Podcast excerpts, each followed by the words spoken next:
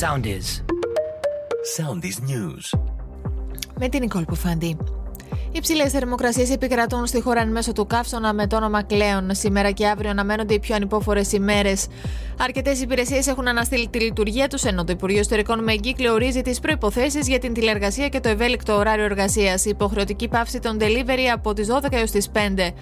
Στον ιδιωτικό τομέα, υποχρεωτική πάυση εργασιών σε περιοχές που ο κίνδυνος θερμικής καταπώνησης καθίσταται εξαιρετικά υψηλός κατά το χρονικό διάστημα 12 με 5.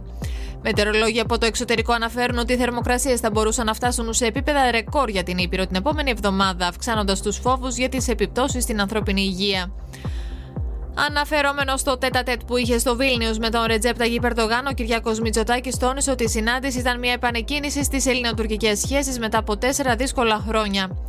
Ανίποτη τραγωδία στη Χαλκιδική, καθώς 16χρονη κοπέλα άφησε την τελευταία της πνοή σε εστιατόριο από αλλεργικό σοκ.